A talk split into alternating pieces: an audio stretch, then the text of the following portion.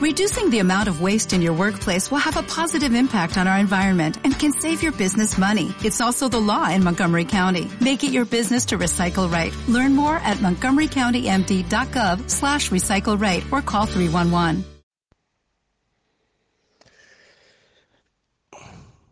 El sistema tiene la necesidad de pertrechar sus políticas orientadas a la llegada masiva de inmigrantes africanos a suelo europeo que propiciará inevitablemente una reversión demográfica de consecuencias devastadoras para nuestros países occidentales. De ahí que haya incorporado la figura del delito de odio en nuestro Código Penal. El delito de odio pende como una espada de Damocles sobre las cabezas de los periodistas críticos y que asumimos el ideario identitario como una razón profesional de ser y de existir. Y me preocupa tanto el tema que he consultado todos los diccionarios que he podido y en todos ellos se define el odio como un sentimiento. Y un sentimiento por encima de todo es un estado de, del ánimo de manera que no resulta verosímil que se juzgue a una persona por sus sentimientos. Les pongo un ejemplo. Si yo odio el desorden, la violencia, la corrupción, la delincuencia, ¿me convierte ello en un peligro social? Por el contrario, si yo amo la molicie, la pereza, la invasión de vagos y maleantes, ¿me convierte ello en un ejemplo social? Si yo denuncio a los musulmanes yihadistas por basar el seguimiento de su doctrina en un libro que contiene más de 100 eh, versículos que predican la violencia, ¿estoy predicando el odio? Insisto, los sentimientos no pueden castigarse. Lo que se castiga es la acción, que es el primer elemento jurídico del derecho. Seguimos con los ejemplos. Si se ataca a un senegalés y se le abre una brecha en la frente, ello constituye un delito de lesiones, exactamente igual que si alguien les ataca a ustedes y les abre la cabeza, aunque sean de Cuenca o de cualquier otro punto de la geografía nacional. Pero en estos momentos, una riña con un senegalés es xenofobia y con uno de Cuenca es una riña, supuestos idénticos, pero distintos tratamientos jurídicos.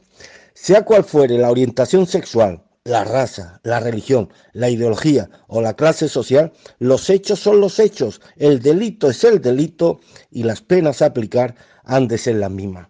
De lo contrario, la amplia parafernalia buenista que rodea al odio, a fuerza de excesos, puede derivar en una especie de patología de la compasión y en arbitrios enfermizos que representen una flagrante inseguridad.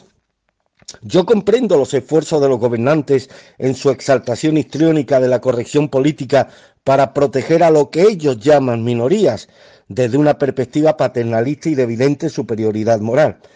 Pero rizar el rizo en estos temas, adivinando los sentimientos más íntimos de un agresor o de un delincuente, es decir, si se mueve por odio o por simple maldad, es algo extremadamente delicado y que requiere de la psiquiatría forense más que de la opinión subjetiva de un juez instructor o de un fiscal.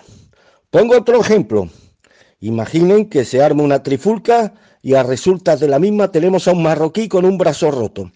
De inmediato se clama y se acusa de odicenofobia al agresor si es español. Pero si ese marroquí, ese mismo marroquí, arrastra y le parte el brazo a una abuela para robarle el bolso, en este caso no se hablará de odio, ni nadie se aventuraría a decir que el marroquí odia a los españoles y que por eso agredió y robó a la anciana. Nada, se trataría simplemente de un delito de robo con violencia y el resultado de lesiones más o menos graves, pero odio no existiría. ¿Y por qué no va a haber odio cuando una persona salta a otra, sea de Alcorcón o de Nueva Guinea Papúa? Todo delito tiene una vertiente oscura e indeterminada. Para muchos, Toda violencia implica odio, a no ser que sea llevada a cabo por un psicópata o un sociópata carente de sentimientos, que buscan el mal por el mal, que ni sienten ni padecen y que tan solo quieren causar daño. ¿Odiaba a la muchacha podemita que entró en una capilla con las tetas al aire en la universidad para ofender, vejar y humillar a los católicos?